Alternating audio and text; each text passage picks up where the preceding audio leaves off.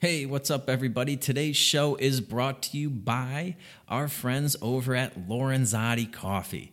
You guys know I love a good cup of coffee, and being Italian, I am always partial to that premium Italian roast coffee that I was supposed to enjoy pre coronavirus as I overlooked the, the rolling Tuscan hills from a villa back in 2020. Even though I wasn't able to do that, I am still able to enjoy that coffee thanks to our friends at Lorenzotti Coffee. That's L O R E as in Edward, N as in Nancy, Z as in Zebra, O T T I coffee. And if you go there and use the promo code fiction, you'll get 10% off your order. This is premium Italian coffee delivered right to your door. They also have Italian coffee brewing supplies. If you want, need an espresso machine or something like that, they've got you covered. If you have a coffee business or an office that drinks a lot of coffee, you go there, use my promo code, you get 10% off all of the supplies. This is um, a small business run by two liberty minded entrepreneurs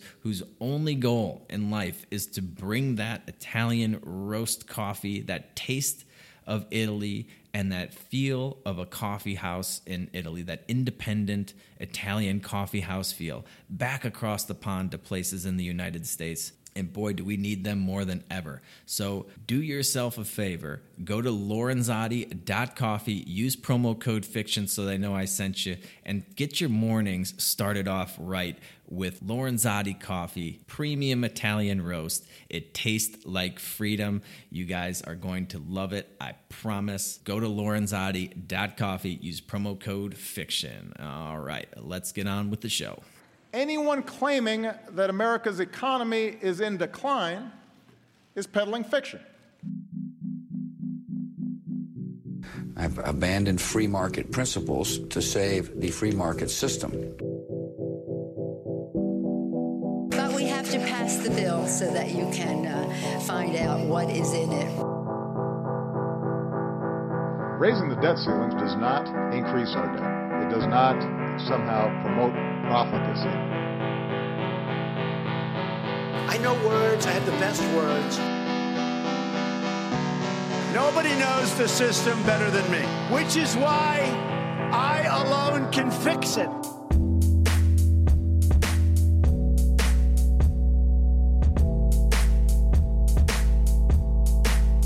Hello, hello. Happy New Year, everybody. Welcome to 2021 and a brand new episode of your favorite ANCAP podcast, Peddling Fiction. I, of course, am your host, the one and only voice and soul of so called fiction, Johnny Profita. Hope everybody had a nice New Year's. Mine was, of course, pretty good. I'm back down in Mexico, not in Puerto Vallarta. I'm in Sayulita right now. A little bit of a different setup. Uh, my living situation is still a little bit in flux, which is why I couldn't get an episode out earlier this week. And then I um, I just decided to hold off till Thursday because we had all this crazy stuff going on in Georgia, and then the electoral vote count, and then all of the mayhem that ensued at the Capitol building yesterday. So I guess all things considered, it was kind of good that I didn't do an episode before that because now I have a lot to talk about today but hopefully the the sound on this will be okay. I'll do my best to clean it up. I am not in the most ideal uh, setup of a room to be recording anything, and you might hear some noises from outside because I am in a very open aired living compound. I don't even know what you'd call it, but the basically um, everything's outside for the most part. I mean, there are some doors on the bedrooms, but they like barely seal anything off. And it's a really nice place to to be. This place is uh it's fantastic. I'm staying here with a friend of mine, at least for the time being. And we're uh, we're just having a blast. Um, I don't know what to tell you. It's a little cold down here in Mexico, actually, and I feel like kind of a puss saying that, but it's been getting down to like 50s, mid 40s at night, and I'm just uh, no longer accustomed to that. I don't have the clothes for it. I don't have the uh, I don't have the the patience for the cold. It's uh, it's very nice during the day. You know, it's low 70s, mid 70s, and sunny it's not quite hot enough for me. I haven't been in the pool. It's been too cold to like really go in the water, which is uh, a little unfortunate. But hopefully this weekend I'll get some free time to take a dip, maybe do some spearfishing or something like that. we'll get right back to it. Just a couple of um, clerical things. I do have a bunch of fun interviews planned for, or, or guests planned for the the next couple of months. I know I, I've teased some of them, but I think within the next week or so, I'm going to have Alan Stevo back on, the guy that wrote the book uh, Face Masks in One Lesson, because we want he wants to talk about Bitcoin, and we've got Bitcoin bumping up against forty thousand dollars a coin. Last time I checked, it was at thirty nine and change, and it was still climbing. So we got Bitcoin at all time highs. I can't think of a better time to have him back on to discuss that. That was something that we talked about when I had him on the the first time to discuss the book. I don't know. I can't remember if it was on air or off air, but he's a big Bitcoin guy, so we're gonna have uh, him on and, and have a nice little discussion about that. And then we've got uh, a, a few more guests lined up that we haven't scheduled yet, but I think over the next uh, month or two, we're going to sprinkle them in. And then I will be hosting a debate. I will be hosting a debate on masks, whether or not they are effective. I believe is is uh, along the lines of what the debate is. I forget what the exact resolution, the the wording is. I don't even know if they've come up with it yet. But that's going to be oh no, that's going to be on like the 25th or something. It's going to be a couple a couple weeks from now. They're going to get um, they're gonna we're gonna give them like a couple weeks to prepare their arguments, and I am going to host that debate. So that'll be fun. I've never hosted a debate before, and I'm going to do my best to remain impartial. It's going to be very difficult for me to keep my thoughts on masks to myself, but um, I, I think I should be able to be pretty professional about it. Um, let's see here. Do-do-do. Yeah, so I think we're shooting for the 23rd for the the mass debate, and then I'll probably uh, uh that's not going to be a live thing. At least I don't think. So we'll probably release it um, the day or two after that, depending on what our schedule is looking like. And uh, I think that's about it. It's um 2021 sure does feel a lot like 2020, doesn't it? Uh, especially from a, a, COVID perspective, but my, my lifestyle as well is a little um, little less certain, but still pretty fantastic. So my 2021 is a, just an extension of my 2020, at least the second half of my 2020, which is fantastic. But all these people out there that thought, you know, that for some magical reason, when the clock struck midnight on, on December 31st, that something was going to change as far as COVID is concerned. And I don't know what those people were thinking. I tried to explain to people ad nauseum that nothing is going to change. In fact, it looks like things are going to get even worse. I mean, just because we crossed some mag- imaginary, arbitrary line in the sand uh, doesn't change any of uh, the the leaders' approach to handling this virus. I mean, if anything, it's gonna it's just gonna get worse. I mean, now they've got this vaccine, right? So you you've got the potential of a forced vaccine coming your way. You've got uh, the, you know Biden wants mask mandates. They they want more lockdowns. Now we have mutating strains and a super strain in Africa or something like that. There's never it's never going to let up until they want it to. they they'll always be able to find an excuse, another strain, you, some other reason why you can't resume life as you used to know it I mean, guess what? The real problem is the precedent for all of this stuff has been set for them to take over just about every aspect of your life, uh, right down to who you can have over and what you can serve them for dinner. Everything. We, we've allowed them, like I talked about on maybe the last episode I did, we gave them an inch, they took a mile, and they're not done taking. They're going to use this for justification for everything. And unfortunately, there will be a large portion of the American people that are cheering on this totalitarian, draconian lockdown, uh, coronavirus insanity. It really is just unprecedented government intervention into our lives. They're destroying the lives of millions of people in this country and around the world. And in some misplaced sense of virtue. There's people that are, are cheering this this whole thing on. They, they want more of it. Thank you, mother. May I have another? There are so many people today that have been conditioned to look toward government to just do something, right? Even if it's the wrong thing, we don't have time to debate that or think about it. Maybe talk to some alternative voices to try to get a, a, another perspective on something. No, no, no. Somebody just needs to do something, and that somebody is the government.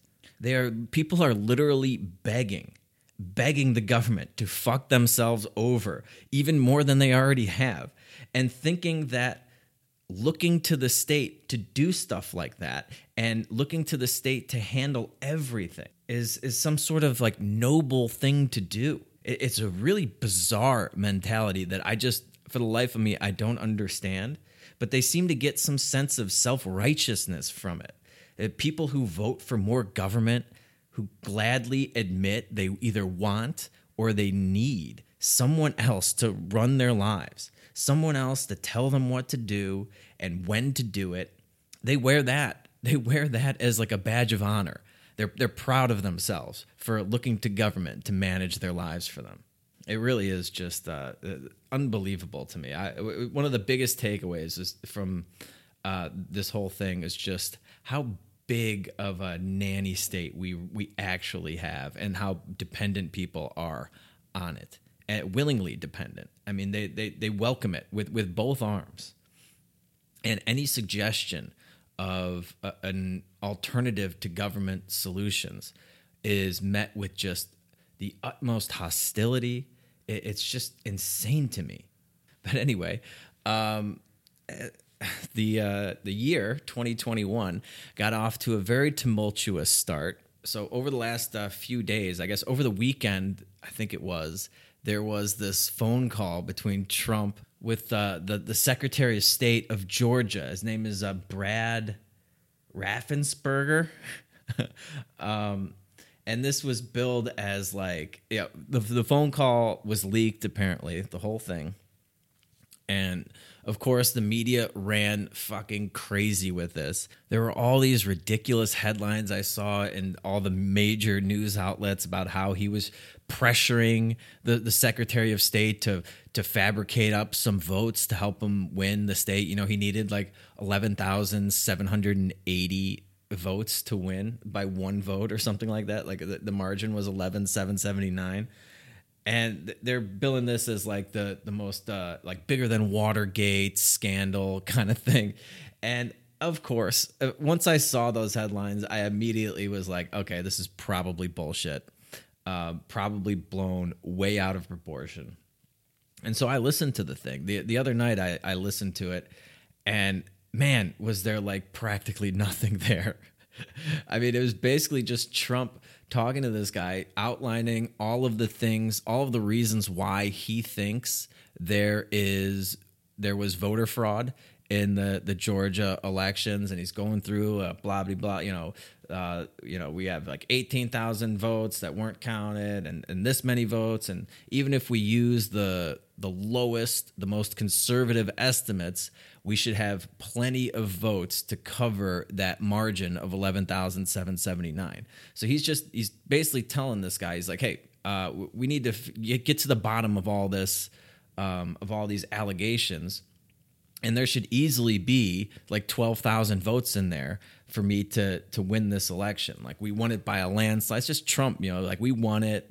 They they they're cheating. Let's like let's fi- let's find where uh where all these votes went and you don't even have to find like I have like you know eighty thousand votes or whatever the total was of all of his um, allegations, all the votes that that he thinks either weren't counted or were counted incorrectly or something like that.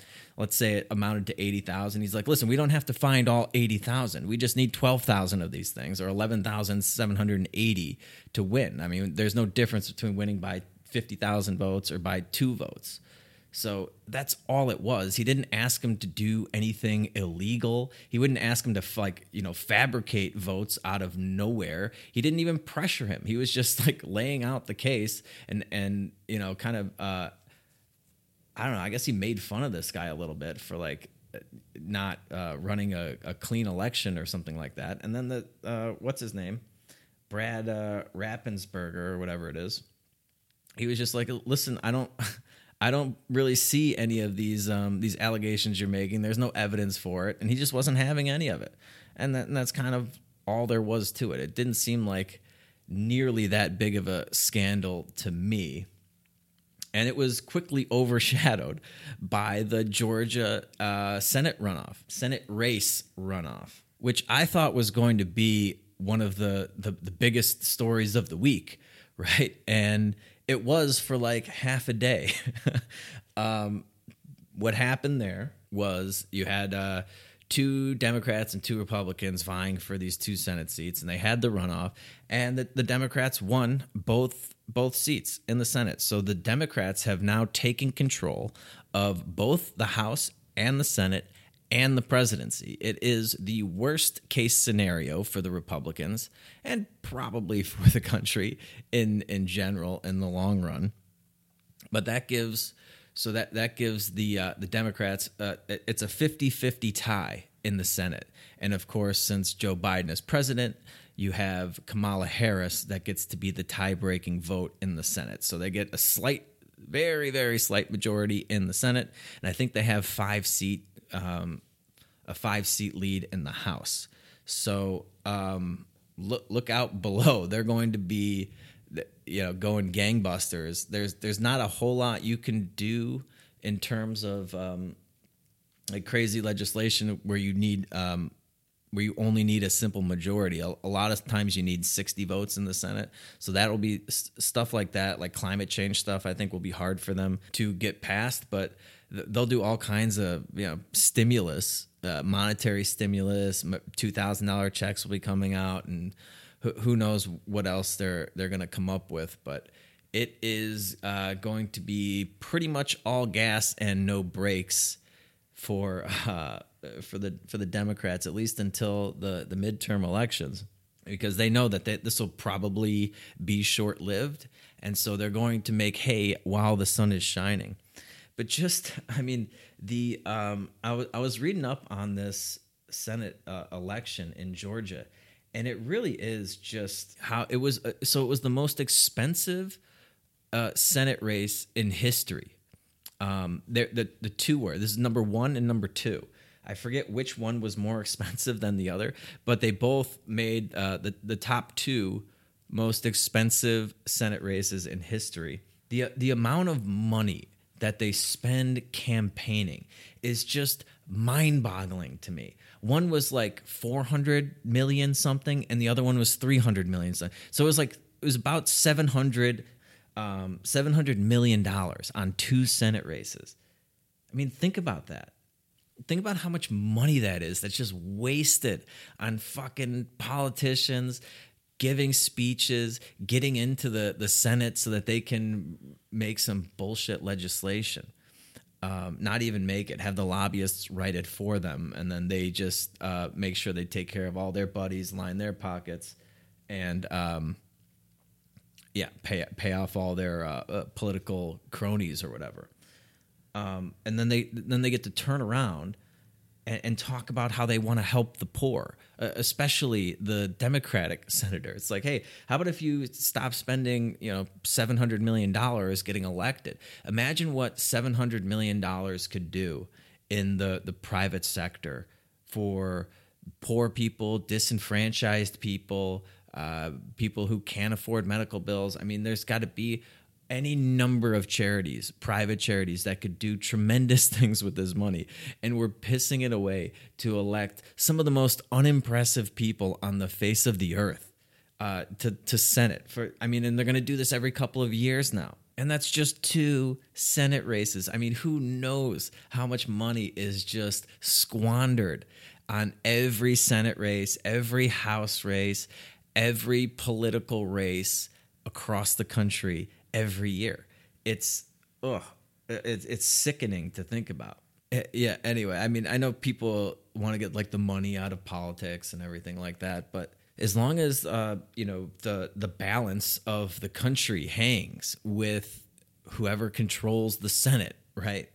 Um, as long as government has as much power as we've allowed them to have, where they can control, as I've talked about, just about every aspect of our lives, this is going to be an issue and the money is going to go there because there's uh, what are they spending now? Seven trillion dollars a year minimum? I mean that's going to go way up under biden. I uh, would have gone way up under trump as well. So as long as you have this big powerful government that has the ability to lock people down in their houses control everything you do force you to take things spending seven eight trillion dollars a year there's going to be people throwing money at them to wield their influence over these uh, corrupt, spineless politicians. Let's take a quick second and thank one of our sponsors for today's show, and that is the Lucky Guy Bakery. Guys, I can't say enough good things about these brownies. I had some over the Christmas holiday with my parents. Everybody loved them.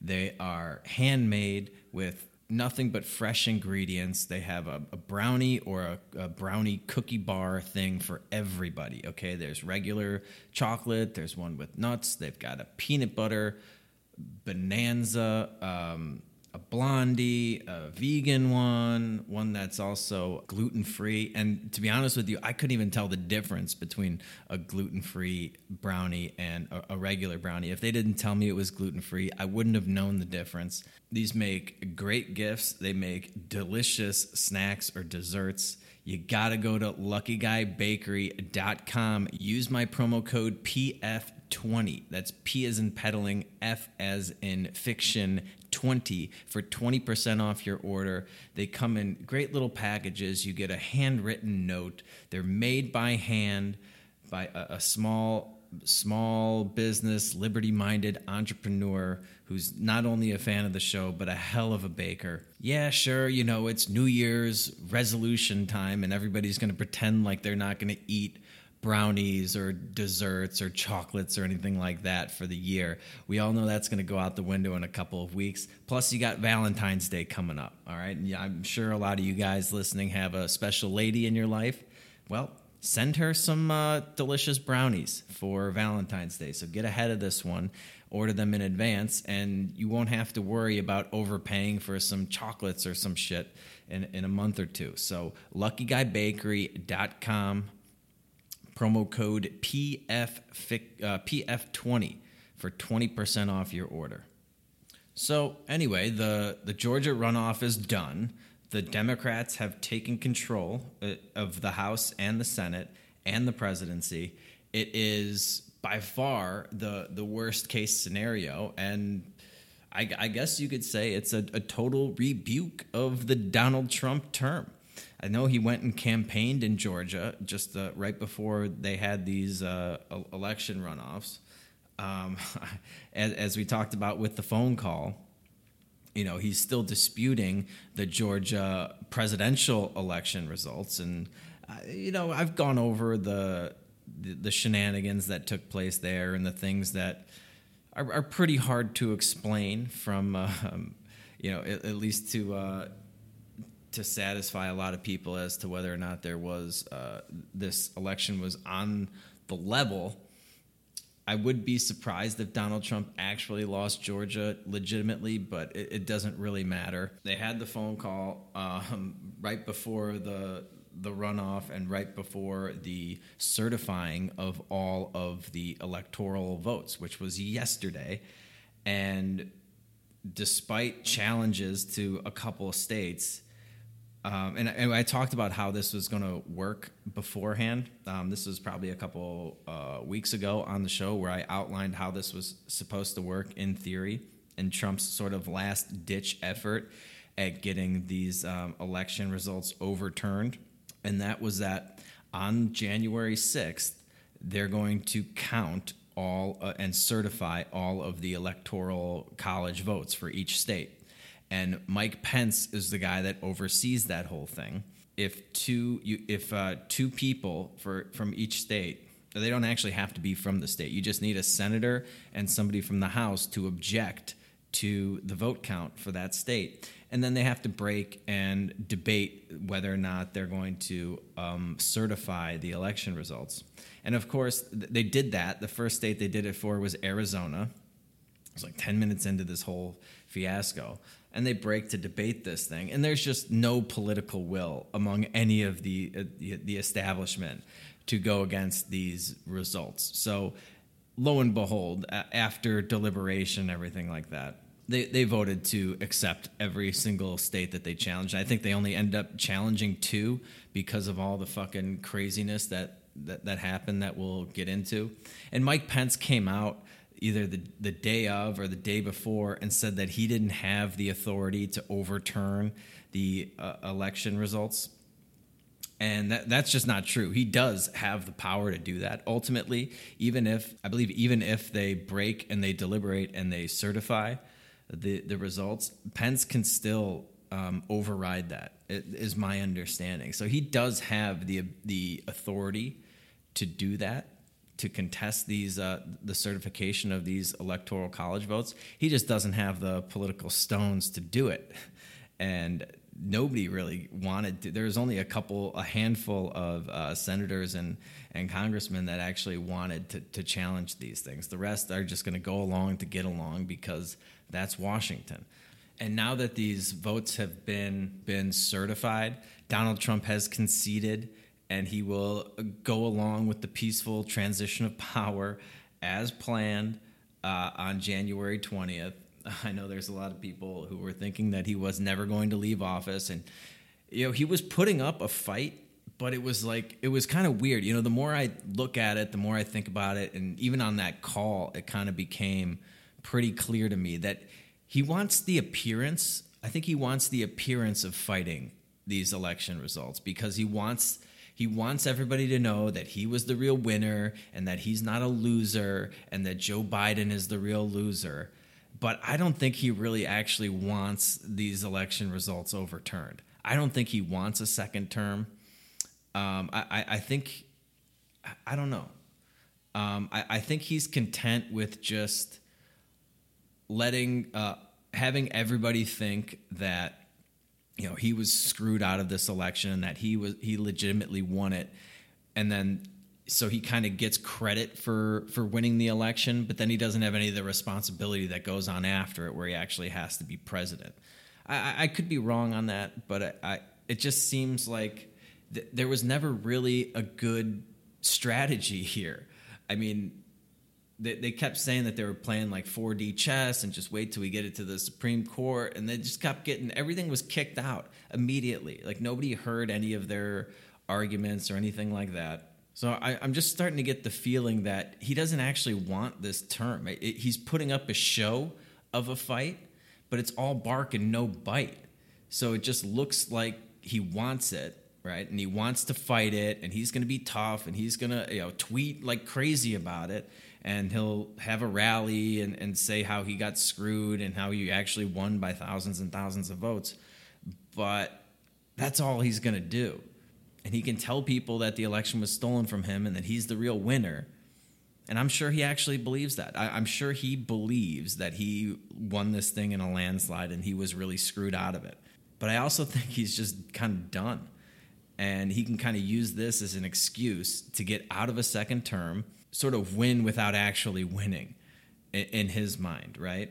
I mean, how else do you explain his approach to this whole thing, this whole voter fraud thing? All he's really done is tweet and yell at people and have phone calls um, and tell tell you you know things are coming every, every week it's like oh just just wait something big is going to come and you know, it was wait till it gets to the Supreme Court, and then the Supreme Court kicked it out. And then it's like, well, wait till January 6th when they certify the results. We're going to challenge all these states. And they challenged them, and that didn't do shit. And then wait, wait for Mike Pence. He'll be able to overturn this thing. And I told you guys, I told you when we went over this, that Mike Pence was not going to fucking go against the swamp and like historically fucking throw out three or four different states votes because he's a Trump supporter. He's not. He's a he's a swamp creature, and this is this has been plaguing Donald Trump his entire presidency. He claims he wants to drain the swamp, but all he actually does, all he actually does is surround himself with swamp creatures who undermine him every step of the way. And then he complains about it. Like, what the fuck did you think was going to happen? And you got Mike Pence as your vice president, where you got like, uh, I, I don't know, fucking Jeff Sessions in there. You got fucking uh, Mike Pompeo. It's like, dude, this is your fault now. I mean, it's one thing when it's like uh, leftovers, uh, you know, people that are um, unelected bureaucrats or leftovers from the Obama administration that are undermining you and leaking things. But uh, after four years of you just appointing more and more fucking swamp creatures around you while claiming to drain the swamp, I- I'm sorry, dude. Like, I, I don't know what you were expecting to happen here, but the idea that Mike Pence was going to go out on a limb, commit political suicide, send the country into a fucking uproar, riots uh, in the streets everywhere, much bigger riots than what, what took place at the Capitol building, which we'll get into here in a minute. You, you think Mike Pence is the guy to do that? No fucking way. No way. You would need a, like an anarchist in there with some balls, or a libertarian in there, a principled libertarian uh, with with some balls to do that. And I mean, quite honestly, I don't know if anybody's really been fully convinced that uh, Donald Trump lost this election because of voter fraud. Like there has, there's been a lot of signed affidavits and a lot of allegations, but no real. Um, uh, well, we do have that video evidence, which looks suspicious, but man, there's a they haven't he hasn't been able to make the case uh, to convince a- enough people, and um, we kind of saw this coming. Everybody kind of knew, I think, deep down, except uh, the, the Trump supporters that were suffering from like the the opposite of Trump derangement syndrome. I, I don't know what you would call that. There should be a term for it, where they were just in denial this whole time, holding out hope that somehow this entire Washington apparatus that has been trying to unseat the duly elected Donald Trump for four years, that try, had a deep state coup, tried to impeach him, uh, spied on his campaign, all of this stuff, right? The Russia collusion stuff. Um, the idea that that establishment was going to overturn an election to keep him in power that there would be enough political will within that system, within that swamp. It was just that was a pipe dream. It always was a pipe dream. Um, even if you were able to prove that the all of the shenanigans that took place on election night and there was enough voter fraud that screwed Donald Trump out of this election, it wasn't going to matter. They were not going to let this slip away. This was the the last opportunity they had to get him out of there, and they were going to take it no matter what. Let's take a quick second and thank our other sponsor for today's show, and that is Zippix Toothpicks. Guys, we all know somebody who needs to get their nicotine uh, fix from time to time. Some of them smoke cigarettes, some of them chew uh, nicotine gum, some use the patch, some uh, have uh, tobacco, chewing tobacco, some dip. But I bet you don't know too many people that can get their nicotine fix from a nicotine infused flavored toothpick. And maybe you do maybe somebody's doing it right in front of you now and you just have no idea because how could you know? It just looks like a toothpick. It looks like they're they're chewing on a toothpick, picking their teeth, whatever. But with Zippix toothpicks, you get that nicotine fix while sucking on a toothpick. It's a brilliant idea. Uh, I'm so excited to have these guys on board as a sponsor. If you go to zippixtoothpicks.com, use promo code FICTION for 10% off your order, you can get a boatload of these flavored toothpicks. They have a, a variety pack with all, I think, six flavors in there and you can figure out what your favorite flavor is and stick to that. It's cheaper than any other over the counter alternative and they're just so convenient. It's it's one of the most convenient alternatives to smoking a cigarette that I can think of. You can do it indoors, you can do it in front of people who hate smokers, right? Because they're just going to have no idea that you're actually doing it. There's there's no uh, inhalation necessary. There's no mess that you have with other alternative products. It's just a toothpick. You pop it in, you get your nicotine fix, you pop it out. You can save it for later if you don't use the whole thing, if you just need a little bit of nicotine, or, you know, you could do whatever you want to do wherever you want to do it. It's it's a great, just clean alternative to the other tobacco nicotine products out there. You got to give these things a try if if you're looking for an alternative to smoking or, or chewing gum or something like that go to zippixtoothpicks.com. That's Z I P P I X toothpicks.com. Use my promo code FICTION so they know I sent you, and you'll get 10% off your order. Anyway, I don't know. I, I could be wrong about Donald Trump's motives here. Maybe he is just a, a bumbling buffoon that had no plan of attack for this, that didn't really know how to go about getting his case heard in front of a court, getting his um, I, I don't know, get, getting through this um, this Washington apparatus in order to overturn these election results. It just didn't seem like he wanted to really. He wanted to you know bluster about it. He wanted to be all blowhardy and, and talk and tweet to anybody that would listen. But that just seems to be the extent of it. And he keeps telling us, he's like, oh, well, w- just keep waiting. Something's coming. He even said this, I think, on the call if I remember correctly, where he's like, "Oh, big things are coming. You, you just wait and see. There, there, there's something big coming in the next couple." It's like, dude, what are you talking about? The the January twentieth is two weeks away. What what could you possibly have up your sleeve that's going to undo everything that's been done to this point? like uh, all of the states certified their election results. Then the the electoral college was was certified yesterday.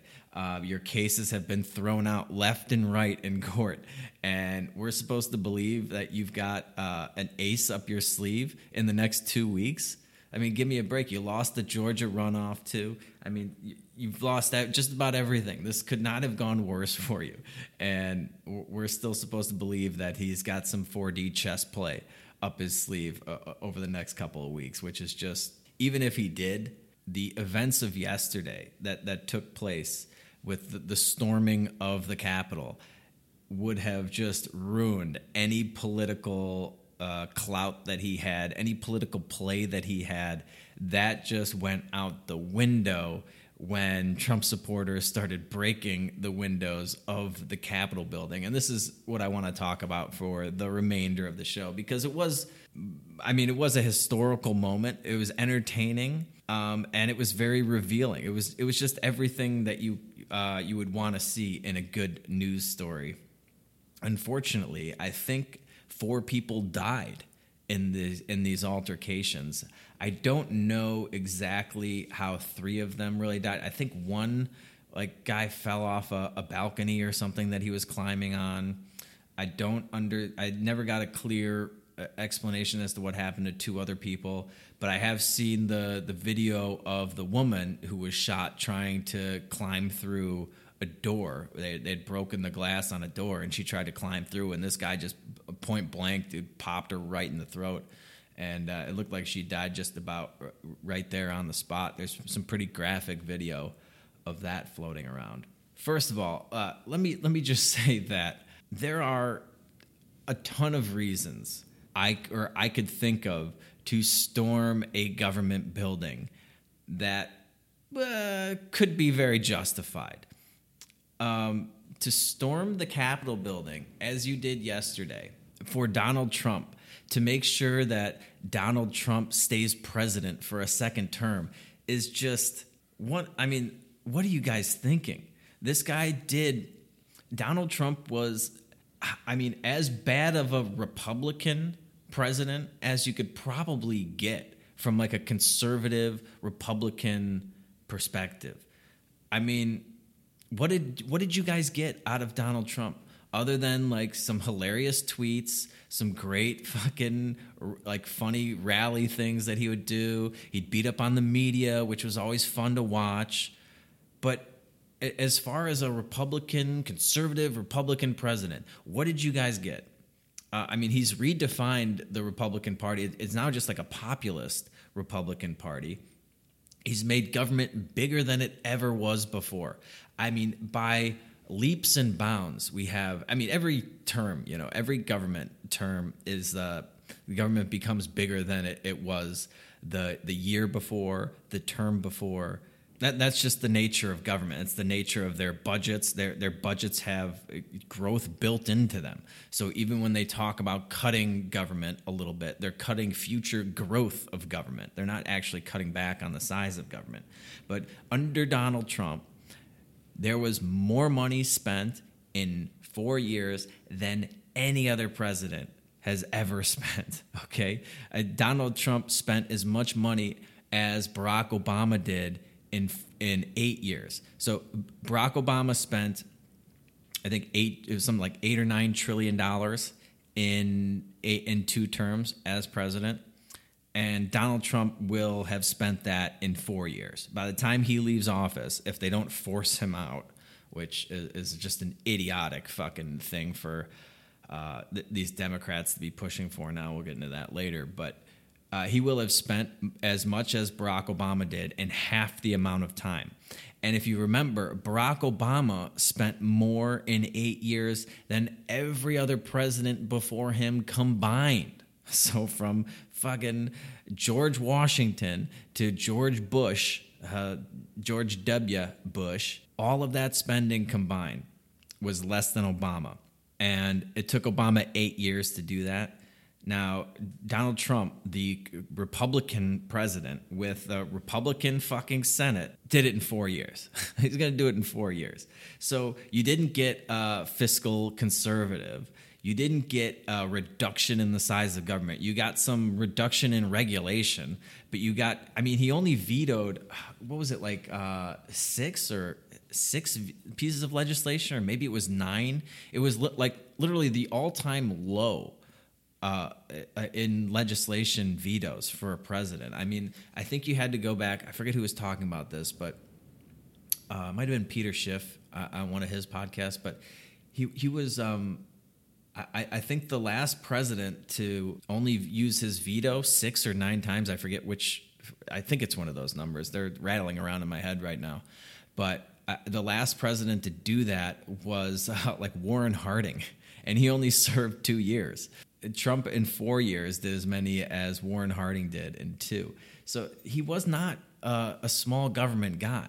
You didn't get conservatism out of him. You didn't get smaller government. You got nothing.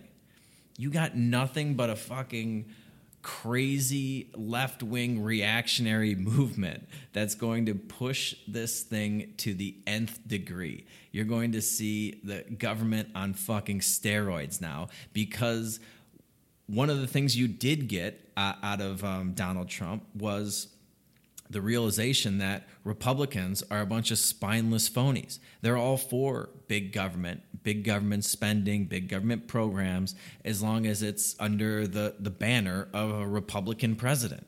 They're, they're, they're perfectly fine spending $7 trillion a year, blowing huge, gaping holes in the deficit, running up huge national debts. I mean, the national debt is going to be 30 trillion pretty soon. Um, I mean, this is just it, absolute insanity. And so the the Republicans have sacrificed all of their principles. They're not going to have a leg to stand on when Joe Biden and company comes in and, and tries to take the the Donald Trump agenda to its logical conclusion, which is, you know, if six hundred dollars is good, why not two thousand? And let's raise the minimum wage and let's you know uh, get all these uh, government programs off the ground, Green New Deal, things like that because they've sacrificed the principle that the idea that uh, government is there to provide us with things, to do stuff for us. And that's not what uh, Republicans were supposed to be about. But under Donald Trump, uh, you got not only did you get the, the biggest, most expensive government the world has ever seen, but you're getting very loose monetary policy. You know, he wanted negative interest rates. Remember when he was uh, a candidate, he was cr- critical of the the Fed for being all political and, and keeping rates low for Obama. And now that they're like slightly raising rates under Trump, he, he was berating them, talking about how he wanted negative interest rates. Um, he's killing the dollar. The dollar is just getting absolutely crushed the last couple of weeks. We've got more government intrusion into our lives than ever before. I mean, the list goes on and on. And this is supposed to be a Republican president. I mean, yeah, sure, he like kind of flip flopped on the lock. He's like, yeah, we had to lock down for a while, but now we want to open things up. I mean, all of this started the the the most um, intrusion, the most government intrusion into our lives started with a, a Republican at the reins. Um, that's Donald Trump. Now, maybe slightly less intrusion than you'd get in a in a Joe Biden, but it was still unprecedented uh, historically. The, the level of government involvement in the everyday aspects of our lives, thanks to this coronavirus thing. And this is the guy. I mean, this is who you're going to storm the Capitol building for. What what could you possibly be thinking? Why? I mean, what's four more years of Donald Trump going to get you that, that Joe Biden can't accomplish himself? Like, you're not going to get a wall. You're, you're not going to get anything. Um, I get it. I mean, I get it. He's your guy. You like him. You don't like the fact you feel like he was screwed out of this election. But I mean, come on, dude. Of all the reasons to storm a, a, building. I mean, basically everything that I just went over, everything that Donald Trump did, from uh, you know trillion plus deficits to spending eight seven trillion dollars a year, locking down large portions of the country and the economy for uh, you know given periods of time. That could be a reason. That could be a, a, perhaps a justifiable reason to storm a government building, but just to make just to try to get Donald Trump reelected or something. Like I don't even know what the plan was here. What, what did you think was going to happen? You know, you're just going to go in there and then everyone in Washington is going to be like, oh, okay, I guess we'll just give this one to Donald Trump now because you guys took over the Capitol building. Seriously, I mean, what do you expect to get? I mean, what's the plan here? I mean, what what are you guys thinking? Like, really, what, what's the end game? You break into the Capitol building unarmed, and then what? Uh, besides just taking selfies and rummaging through all their desks and, and shit like that. I, I do hope somebody like, uh, I don't know, took a piss in Nancy Pelosi's office or something like that. Uh, and, oh, and stole some like classified documents and some hard drives and shit so that we can get to the bottom of some of these uh, presidential, uh, some of these political scandals. And I mean, I get it, right? I mean, you've been, you're fed up you're fed up with government. You've been locked down. Your business is shut down. You've been robbed of trillions and given crumbs in return. Every nine months, they give you a few hundred bucks. They're telling you that you can't be with your uh, significant others when they're having babies, or you can't be with your grandma when she's on her deathbed because of COVID, things like that. There are a million reasons to storm a government building. Trying to ensure that Trump gets a second term is just right up there with probably some of the dumbest reasons that I could think of. I mean, really. Oh my God. And I just, to do all that for Donald Trump after he basically destroyed any integrity that the the Republican Party had. I mean, he literally delivered he delivered on none of his promises. You didn't get a wall. You didn't. You weren't winning. You weren't. You aren't sick of winning. You didn't stick it to China. He didn't win on trade. We had the largest trade deficits, I think, in history. I mean, this is this is the guy that you're going to bat that you're risking your lives for, uh, storming a government building. It's just Donald. Take the guns first. Worry about due process second. Trump that's your guy. That's the one you're going to risk getting shot at. Uh, when he would risk nothing, uh, he, he risks nothing for you. I mean, he didn't even really try to fight this, as I was talking about. All he did was tweet about it. It, it just seems very, really stupid to me. But I, I, do get, I do get the sentiment, and I like the fact that uh, people are directing their anger where where it should belong. Um, there's been a lot of there's been a lot of um, very revealing tweets and denouncements of of these um, protesters, rioters, whatever you want to call them. And what are you going to get out of a second term from Donald Trump? Like I just talked about all the things he got out of the first term. You want more of that? That's what you want. And plus, he's not even going to have control of the Senate. or the House. He's not going to have either. So it would just be a fucking the, next two years. He, we wouldn't be able to get anything done. And then the the midterms, you'd probably get clobbered again. Anyway, so I, yeah, I guess so. While I I do sympathize with the uh, frustration and I, I prefer that the riots be in uh, toward government buildings than like what Antifa and Black Lives Matter was doing when they were just destroying random people's businesses and lives and, and assaulting just random everyday citizens on the sidewalk and things like that. There is a big difference here between what these uh, Trump supporters were doing and what the Black Lives Matter riots were about. I mean, and, and that this is like one of the revealing things because all over Twitter, there's been some really like just pathetic, hypocritical uh, denunciations of of these riots. I mean, the uh, I, I saw the Libertarian Party came out like almost immediately and was denouncing this violence and, and talking about how it's like never okay to uh, resort to violence or force to get your to get the outcome that you want or something like that and it's just these are the people who would not denounce riots that were destroying cities. People were getting killed every night. Buildings were set on fire. Um, uh, businesses were being destroyed for months, for months, and nobody would come out and, and, say anything bad about these, right? All these politicians, all these Democratic politicians, uh, even a, a, lot of these like uh, left leaning libertarians and things, they wouldn't denounce any of that violence because, you know, they didn't want to be seen as, as racist or something like that. And as soon as a, a bunch of Trump supporters vandalize um, and storm storm into the Capitol building, vandalize a government building. They're all up in arms, uh, immediately denouncing it with all this like fake outrage. I mean, come on. This is the state we're talking about here, the biggest violators of the non aggression principle on the face of the earth, uh, particularly in, in the year 2020.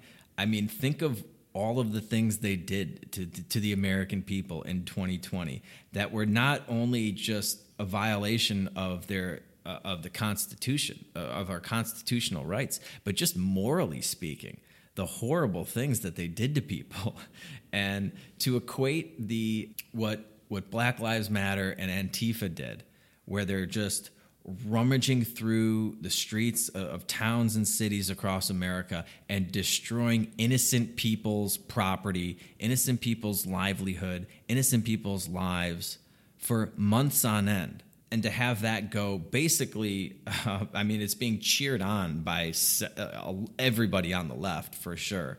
Um, and then it's just sort of um, nobody nobody in the mainstream that, that wasn't on the left really had the the guts to to stand up and, and say, hey, this is wrong. Like I, I don't care um, how noble your cause is. You don't just get to go around and light people's houses on fire, buildings on fire, steal from them just because you're upset. Let's take a quick second and thank our other sponsor for today's show, and that is Photo IQ.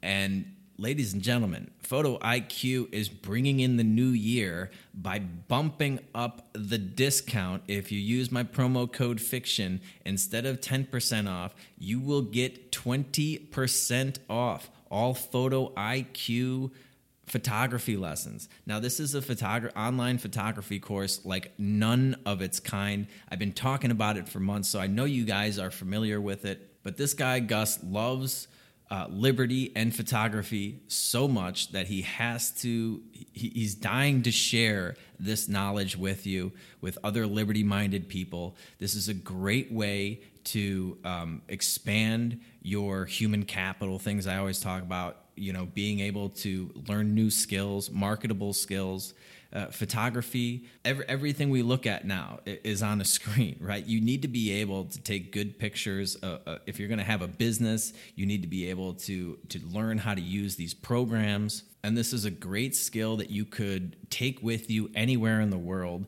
You won't have to be tied down to one location. If uh, you're in a city that's locking down with these draconian totalitarian restrictions, well, you can take your photography skills, pick up and leave, and go someplace else. Maybe a place that's more photogenic, that, that plays better to your skills. He feels so strongly about this and wants to deliver these skills to all of these other liberty minded entrepreneurs out there, anybody that's interested in photography, that he's, he's decided to double the discount from 10 to 20% if you just go to photoiq.co, use my promo code FICTION so they know I sent you. You'll get 20% off. And this is going to be a, a very in depth course in photography. Everything that you could possibly need to learn, he will be with you every step of the way. He'll help you build a portfolio. He'll teach you how to take good pictures, still pictures, uh, landscapes, eh, black and whites, everything that you can think of. This guy has a course for it, and you can take it whenever you want. Once you sign up, it's yours. You don't have to rush through everything and do it in three months or something like that. No, you can go at your own pace. Uh, he offers a, a full money back guarantee. You have nothing to lose. So go to photoiq.co, use promo code FICTION, get your 20% off, and start investing in yourself in 2021 invest in some some marketable skills that you can use anywhere in the world to help de- develop a, a, side business of some sort. Uh, you you will not be sorry if you invest in yourself. It, it's the best investment you could possibly make. So photoiq.co promo code fiction. Now, what these Trump supporters did was a little different. I mean, if you can't see the difference between attacking a government institution and attacking random innocent people. Uh, I, I don't know what to tell you. And if you're as upset or more upset as many, many people seem to be in the mainstream media, uh, in all of politics, and a lot of these, uh, you know, blue check marks on Twitter, some pretty big libertarian accounts I see out there. If you are more outraged at these Trump supporters storming the Capitol building and taking selfies in front of Nancy Pelosi's desk than you were the Black Lives Matter Antifa riots that raged across the country, sometimes across the globe, destroying cities, destroying people's businesses, destroying innocent lives. You need to get the fuck out of here, man. That's ridiculous. Okay, this is nowhere near that level uh, of outrage. Okay, like I said, I don't agree with what these these guys did. Uh, I do think there is a time and a place to storm a government building. Uh, it just to do it over somebody like Donald Trump or trying to get him trying to get him reelected somehow in, in some bizarre way. Um, get this this election result overturned by occupying the Capitol building or whatever. Uh, th- that that's just not not the time to do it. I can't help but uh, just marvel at the ridiculous media coverage of this and the the ridiculous reactions to it. All of these i mean notice how quickly these riots get denounced by everybody. Everybody on tv uh, all of a sudden we went from oh mostly peaceful protests where people were getting shot and buildings are burning down in the background to oh this is a violent coup a takeover of the government when you have unarmed fucking idiots just going into a, a, a building that it looked like the police let them in to some some of these areas. They just removed the barricades and let them go in. That's a little suspicious. Um, but it, so they go in there and they're they're taking pictures and they're like rummaging through their desks and things like that, uh, breaking some windows, and that's like a violent overthrow of the government that needs to be put down by the military. Um, it, it really is just unbelievable. And notice how quickly all of these pussy politicians come out and denounce all of this violence when they are the targets. Isn't that interesting? They couldn't care a rip about you or your business when we had mobs of thousands of people 10 times uh, what we had running into the Capitol building and taking pictures of themselves. When they're rolling through the streets, looting businesses, burning things to the ground, killing people, beating people. they didn't give a shit. As long as it wasn't their neighborhood, they couldn't care. Uh, they wouldn't come out against it. it they had to be. Um, they had to be asked. No, what had what had to happen was it had to turn bad for them politically in the polls for them to come out and say, yeah, you know, maybe burning cities to the ground isn't such a, a good move after all. But no, no. Once the violence comes to their doorstep and they're the fucking targets of it and their offices are in the crosshairs, isn't it amazing how quickly they all come out? Every Republicans, Democrats in unison oh no no no. We can't have this kind of violence. It's cool when you're attacking every other citizen all of the fucking plebs all of the the idiots who vote for us and put us into power and look up to us. It's cool if you burn their businesses to the ground if you smack them upside the head with a 2 by 4 that's no problem. Just don't take that shit to the capitol building. Don't take it to my house. Don't take it to my doorstep uh, and we'll, we'll, be fine. I, I, uh, saw Chuck Schumer was running his mouth. He wants the uh, these rioters prosecuted to the full extent of the law. Isn't that interesting? Imagine that the people that come after him and his uh, crony politician buddies. They want them prosecuted to the full extent of the law. I wonder if he, uh, how he felt when, um, you know, all of these uh, Antifa protesters were destroying cities. Did he want them protested, uh, prosecuted to the full extent of the law, or or was he like on one of those fucking things where they were posting everybody's bail? Wasn't Kamala Harris doing that, and all these fucking Hollywood actors and shit were posting bail for rioters and looters and arsonists? I wonder where Chuck Schumer was back then. Really is just unbelievable and and just to build this as like a violent coup as the media has I've, I've seen some of this media coverage probably not as much because i've been down here in mexico but i've been following it pretty closely and it is just outrageously dishonest. The hyperbole and just the the lies you know being being factual but not being truthful is on full display I mean, this was literally just a bunch of unarmed idiots taking selfies on the Senate floor. That's, that's hardly a violent uh, takeover of the government that needs to be put down militarily. Um, and remember when there were calls for to bring in the military or, uh, or the National Guard to uh, sort of control some of these um, Antifa, Black Lives Matter riots, and the, and the outrage that surrounded that. I mean, this is just this is in, insane. And then one of the, uh, the the funnier things, if you can find some humor in this, was just like people like live streaming this whole thing, so you can actually like uh, you could be walking through the, the Capitol building and people can be watching you do it on TV and, and like get motivated and come and join you and things like that. It, because we have the internet, you can stream your uh, violent coup takeovers of the government and you can, you can get cheered on and encouraged. You, you could cheer on and encourage the protesters in real time. It really, like you can tell them to do stuff, like go, go take a shit in Chuck Schumer's office or something like that. I really wish they would have gotten a little more creative with it, other than just like taking selfies and I don't know what else they did. Hopefully, they stole some some documents that we could uh, leak to uh, the the press, the the press that will actually reveal them, um, because we know uh, s- social media will censor it and the mainstream media won't run with it. So uh, if it's leaked, unless it's like leaked information like a Donald Trump phone call or Donald Trump tax return, they'll be into that. But if it's like leaked classified documents that look bad for the swamp creatures, we won't be getting our eyes on that, even if these uh, these guys did take it.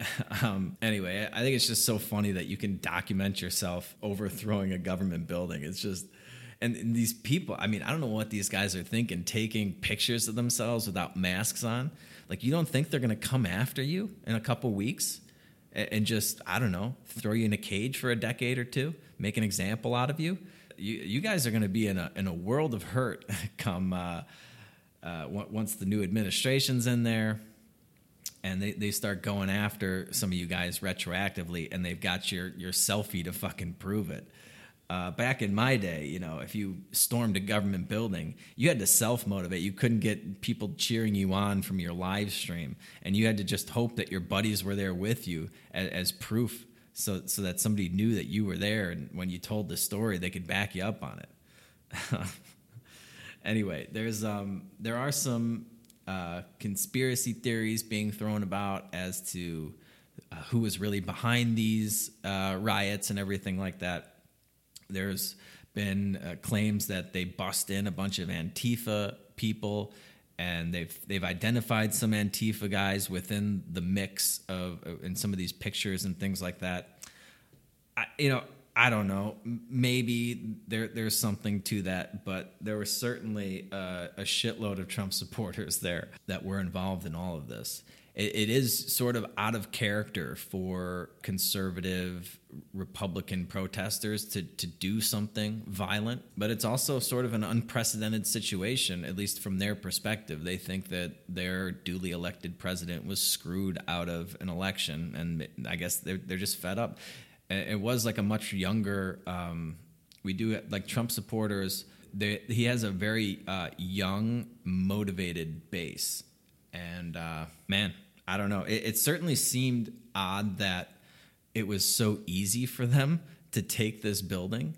Like we knew these protests; th- these were planned protests, right? We we knew about them for at least a week in advance that they were going on January 6th, they were going to they were going to protest these these election results. Oh man, I'm looking out the window right now. There's a gigantic lizard on this tree. Sorry, I'm getting a little distracted. He is way up there, man. Anyway, um, how easy it was for some unarmed kids to just overtake uh, all the security. Like, why wasn't there more security there? This is a this is a protest. It was a planned protest. This is the Capitol building. like, imagine if these guys really did want to do what the media is accusing them of doing, which is violently overthrow the government and take control of the Capitol building.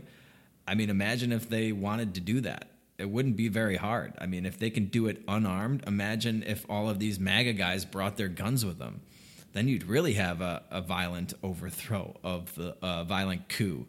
It, it just seemed way too easy from, from my perspective. I have seen videos of police opening up barricades and letting them kind of go wild. I don't know. It, it, it's certainly, um, you know, if, if Donald Trump has been doing everything that they're accusing him of doing, which, which is to say that, you know, he's been inciting these riots, he's been calling for them to, to violently um, express themselves or whatever to, to go and really take it to Washington to help him uh, make his case for overturning these election results or whatever. I mean, if that was true and they knew these protests were planned, why didn't they have more security there to sort of put this down before it got to where it got? It, there, there might be a little something there as to um, maybe they wanted this to happen because, man, uh, going back to my earlier point about how like what what the plan was here for all of these Trump supporters, th- this only hurts your cause. Now um, you, you you've basically played right into the Democrat the corporate press's hand where they can vilify you as violent white supremacists willing to attack a government a sacred government building right? Because this is the religion of the state. This is like sacred as sacred as an ancient Indian burial ground. You're not allowed to set foot on the Senate floor or anything like that. That's where like Jesus walks on water. And look what you did. Look at these violent extremists. They're out of control. They want to, you know, they're not for law and order. They'll come and attack you. They'll storm buildings. And this only serves to hurt their cause and help them make the case that you guys are a bunch of fucking crazy people, a bunch of deplorables and any political clout that Donald Trump may have had would have gone right out the window with it. Because the, the timing of this was also sort of convenient as well, because it was right when things started getting out of hand, right after they broke for the first challenge to Arizona's voting.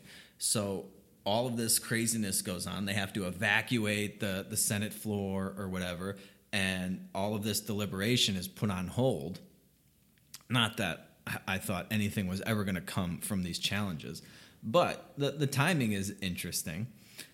And then they have quotes from senators like Kelly uh, Loeffler, I think that's how you pronounce her name. She's like, when I arrived in Washington this morning, I fully intended to object to the certification of electoral votes. Who was supposed to, and she was supposed to take lead on objecting to the results from Georgia. Uh, however, the events that have transpired today have forced me to reconsider. I cannot, in good conscience, object to the certification of these electors. By the end of the proceedings, both the House and Senate had rejected challenges to results in Arizona and Pennsylvania, while no senators signed on to challenges in Georgia and any other states. So, um, the, maybe they're using this as, an, as a convenient excuse as to not challenge these results or anything like that. But man, they, they just once they saw the you know the politician's biggest nightmare, which is when the when the peasants finally get fed up and they start coming after the politicians instead of going after each other. That's when they were like, "Yep, yeah, fuck this. Certify these results. We're not challenging anything else. Let's just do this and get out of here and get get away from these people that want to kill us." So really, they got nothing out of this except that that one poor girl got fucking killed and three other people died. Um, they've lost all you know credibility, whatever credibility they had with the media. Not that there was there was much there to begin with, but now they'll be forever branded as violent extremist white supremacists that are going to violently overthrow the government or something like that. Not that they were, I mean, they were always kind of billed as that, so I guess they might as well uh, get some good selfies out of it. So I don't know, but they really didn't do themselves any favors here. This was not the the hill to die on. There, um, like I said, there's a million reasons to storm a government building. Uh, this just w- was one of the dumbest ones. And of course, Joe Biden came out immediately and denounced it and wanted Trump to denounce it. And what did he say? It was like it bordered on sedition. And he called on the mob to pull back and allow the work of democracy to go forward. And I mean, come on, dude. Does anybody believe that they, that people care about democracy at this point? If they were really interested in democracy, they would have allowed all of this, all of these investigations into voter fraud to go into uh, to, to go forward. They wouldn't have had them tossed out of the courts. They wouldn't have been had this big media push to say there's nothing to see here. They wouldn't be censoring it on social media all of this stuff. But no, no, they they care about democracy so much. They they would have allowed uh, the debates to take place. They would have uh, you know heard these things and, and given them serious consideration on the Senate floor, the House floor, or something like that. But of course, just like with anything else, once somebody gets the result they want, they couldn't care less if that result came from legitimate democracy or some other nefarious means. As long as they get their outcome, democracy doesn't mean shit, but they'll still pay lip service to it. And man, it's just hearing the word democracy now, it just every time I hear it, I get oh, just I die a little inside and I also just get very frustrated because nobody believes in democracy. It is the biggest farce uh, known to man.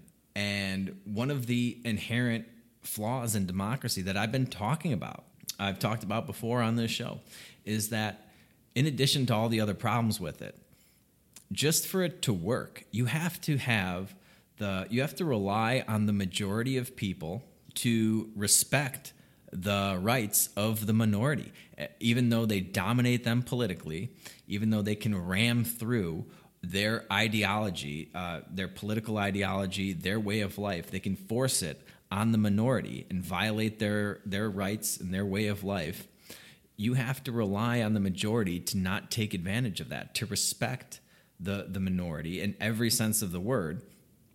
And then you have to to also in order for democracy to work, the minority has to sit back and take whatever the majority shoves at them for the next 4 years or 2 years or however long it may be until they get a chance to vote to try to become uh, the, the powerful uh, group again.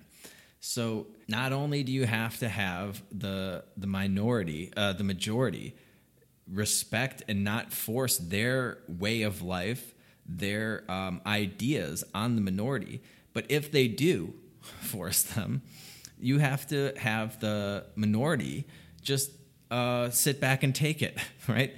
And we're we're starting to see how unworkable this is right now before like yesterday was a great example of how people do not want to fucking sit back and take this anymore. They don't want to be ruled by the other half of the country. They are diametrically opposed on just about every issue. This is um, this is a perfect example of how democracy doesn't work and how nobody really cares about it. It's all about power. It's all about forcing your will on the uh, the rest of the the people, and whether you get that the ability to do that through a democracy or some other means doesn't really matter. Once you get, it's all just about getting the power, and once you have it, it doesn't matter how you got it. Boy, do they have the power now. Uh, the the, the uh, thanks to the Georgia runoffs and this um, historic election, the Democrats are now in charge of the presidency, the House, and the Senate. And Republicans, if they had any fucking backbone, it usually comes out when they, they don't have the presidency, but they're going to be powerless to stop a lot of the stuff, a lot of the agenda that Joe Biden wants to get through. So um, look look out for some uh, spending increases and tax increases. It's going to be a very interesting year, 2021. Uh, it, it doesn't seem to be much different from 2020 from my perspective. I don't know why anybody thought that just having this ball drop in New York City at midnight was going to change anything. It won't. The only way you're going to get change is if you start rolling back this government a little bit. And by a little bit, I mean a lot. now, uh, the way to do that may or may not be to storm Capitol building. But if you do, if you are planning on some sort of um, act of aggression against the government, have a reason other than Donald Trump, Orange Man, uh, we want him to be president. Have a legitimate beef with government before you start risking your lives and um, the lives of other people.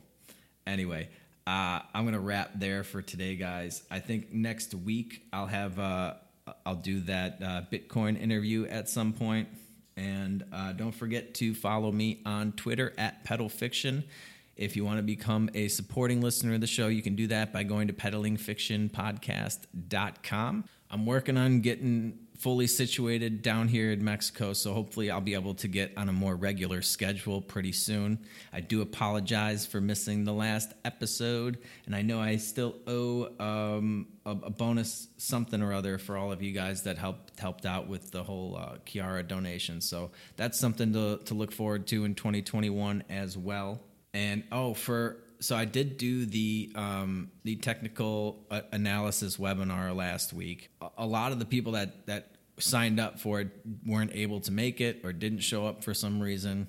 I do have the recording of that. I'm not sure how I can get it out to people. I'm still working on that because the file is too large. I can't email it to you.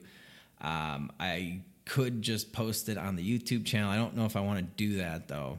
So I'm, I'm, trying to figure out a way of getting it directly to people, uh, the people that want it, and I'm not having a lot of success with that. So if anybody has any ideas on how I can do that, short of like signing up for some platform or something and, and paying to do it, I would prefer not to do that. But we'll uh, we'll, we'll try to figure that out. And um, hit me up on, on Twitter or something if you know how I can do that, do uh, some of this stuff because as you guys know, I am technical, uh, technologically illiterate. Yeah, that's that's it for today, guys. Have a nice weekend. Have some fun. Don't storm any government buildings unless it's absolutely necessary. And if you guys can uh, do all that for me, I will be back next week with a brand new episode for you. And until then, just remember keep on peddling that so called fiction. Peace.